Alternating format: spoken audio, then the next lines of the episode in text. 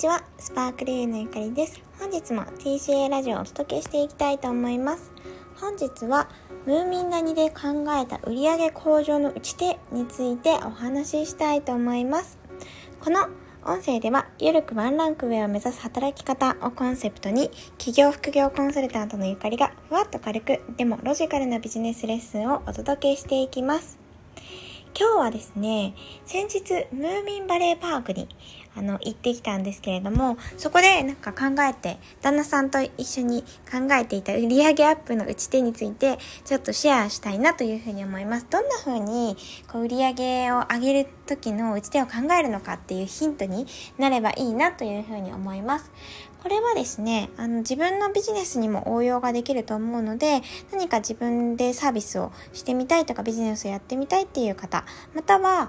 会社で自分のなんかサービスを売るっていうお仕事をしていて売上アップしてみたいっていう方に役立てていただけたらなっていうふうに思います。先日、今私には2歳の子供がいるんですけど、子供とあと主人と一緒にムーミン谷に行ってきたんですね。で、ムーミンバレーパークという、テーマパークというか公園、大きい公園のテーマパーク版みたいなところなんですけれども、埼玉にあって池袋から特急みたいな急行で行って、そこ、飯能という駅からバスで行くことができます。で、実は我が家はですね、車がないっていうことと、あと私も主人もペーパーなんですよね。ペーパードライバーで、車の運転にとても自信がないということで車を持っていません。生活上車が必要ないっていうのもあるんですけど、なのでムーミンバレーパーク気になってたんですけど、ちょっと遠いなとかって思っていたんですが、行ってみたら意外と近かったですし、乗り換えも少なく行けたので結構良かったなっていうふうに思います。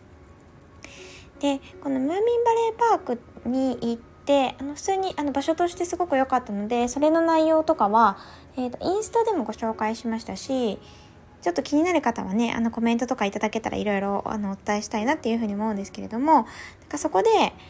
私も主人もビジネスについて考えたり話したりするのが結構好きなタイプなので、こうその時の混み具合とかを見ながら、このムーミンバレーパークでもっと売り上げ上げようと思ったらどうするんだろうねっていうことを結構話していたんですよ。で、その時にいくつか思いついた施策があるのでシェアしたいなと思います。誰得なのかわからないんですけれども、聞くと結構どういう考え方するのかヒントになるんじゃないかなというふうに思います。まず、ムーミンバレーパークっていうか何でもそうなんですけど、売り上げって基本的に単価かける人数ですよね。なので売り上げを上げるということは、来場してくださった方の使用する単価を上げるのか、または来場数を増やすのかっていう2パターンあります。で、来場者を増やすっていうのはいろんな施策があるんですけれども、基本的にマーケティングとか宣伝とかそういった方法になってくることが多いんですよね。なのでちょっと効果が見えない中で投資をしなきゃいけないっていう風になってくるので、どちらかというと単価をどうやって上げるのかっていうことについて私と主人は考えていました。で、結構テーマパークっていうと一番有名なのがディズニーランドだと思うんですね、やっぱり。で、ディズニーランドって基本的に入場料が決まっていますよね。で、入場料1回払ったらどのアトラクションに乗っても全部同じ値段だと思うんですよ。で、飲食とかグッズとかを買ったらお金はかかりますけれども、基本的にアトラクションに乗るのにプラスアルファを払わなきゃいけないということはない、一番シンプルなのがディズニーランドかなっていうふうに思っています。で、ムーミンバレーパークの、お金の課金形態っていうのが、入場料っていうのとアトラクションっていうのがちょっと別になっているんですね。入場料だけで、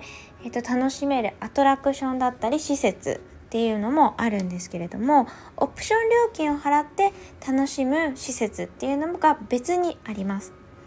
例えばムーミンのお家に行ったんですけれども、ムーミンのお家は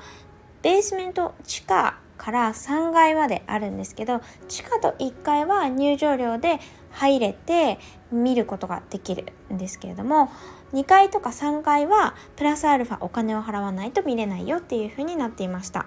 これは2021年の今7月配信時期は8月なんですけど、行ったのは7月なんですけれども、7月時点ではそうなっていましたので、参考にしていただけたらなと思います。で、このオプション料金は例えば500円の施設もあれば1000円とかの施設もなんか何種類かあったと思うんですけれども、それを全部まとめてワンデーパスっていうバージョンもありました。で、入場料がだいたい2000円ちょっとぐらいだったと思うんですけれども、ワンデーパスだと全部込み込みで4000円か5000円ぐらいですね。ちょっとごめんなさい、あんまり覚えてないんですけれども、で、なのでこう乗りたいアトラクションによってはワンデーパス買った方がお得かもしれないですし、例えばオプション1施設だけ、1000円分の1施設だけ使いたいよという場合は、入場料とプラスアルファで払った方がお買い得という感じになっているような仕組みだったんですね。で、この単価を上げる時のポイントってなんだろうなって思った時に、やっぱり入場料を上げると来客数が減るっていうのが一般的ですよね。例えば今まで2000円だったから行ってたけど、3000円になったら行かないっていう人もやっぱり一定出てくると思うんですよ。で、ただムーミンバレーパークは子連れで来ていらっしゃる方が結構多かったですね、見ていると。で、実際に子供が遊べる施設っていうのがすごくたくさんあって、公園みたいな感じでアスレチックみたいな感じですね。で、ちょっと私の子供は2歳だったのでちょっと遊べないものが多かったんですけど、3歳以上から結構楽しめるようなアトラクションというか、公園のアスレチックの遊具みたいなのもあったので、子連れにもすごく優しいところだなって思いました。なのでなんですかね、入場料とかを上げるのであれば、大人向けではなくて子供向けから上げていくっていうのがいいんじゃないかなというふうに思いましたね。で、なんでかっていうと、子供が行きたいって言ったらやっぱり連れて行きますし、大人と子供の料金って言ったら子供の方が結構安かったりするわけですよね。なので子供を上げた方が、心理的ハードルが低いっていうふうに思いました。で、実際にこの子供の単価を上げるっていうことは結構いろんなテーマパークですとか子連れ向けの施設ではよくやられています。で、子供にすごく人気のあるところだと逆に子供を無料にして大人を結構割高にするっていうこともやられたりしているんですけれども、入場料一律上げるよりもどちらかの入場料を上げることによって、だいたい小さい子供っていうのは大人とセットで来るに決まっていますので、そういった形で単価を上げていけるといいのかなっていうふうに思いました。で、もう一つは飲食の単価を上げるです。で、これは、いろんなテーマパークによってちょっと変わるんですけれども、大体持ち込みが NG のテーマパーク、一日中そこで過ごすようなテーマパーク、またテーマパークからすぐ外に出て飲食店がないテーマパークで、特にムーミンバレーパークはですね、ちょっと手前の、メッツっていうビレッジがあって、そこは同じ多分運営会社さんだと思うんですけれども、そちらに飲食店があるんですね。なのでそちらの飲食店も含めてムーミンバレーパークだと思うと、そこの単価を上げるっていうことは一つ考えられるんじゃないかなというふうに思いました。なぜならちょっと駅までやっぱりバスで行かなきゃいけなかったりとかするので、周りの飲食店ではなくて、そのムーミンバレーパークかメッツっていうそのビレッジですかね。で、その中で全部完結して飲食を行う。で、大体丸一日中いるっていうケースが多いと思うので、お昼ご飯で長くいる方の場合はお昼と夜、または朝はちょっと難しいですかね、なんですけど、お昼と夜とか一緒に食べてくださったりするかなというふうに思うので、その飲食の単価を上げるのは結構いいんじゃないかなと思いました。で、実際に、私たちは、行った期間が言ってもやっぱり夕方遅くまではいられない、子どもの年齢から考えてもいられないので、お昼とあとカフェタイムをその施設で、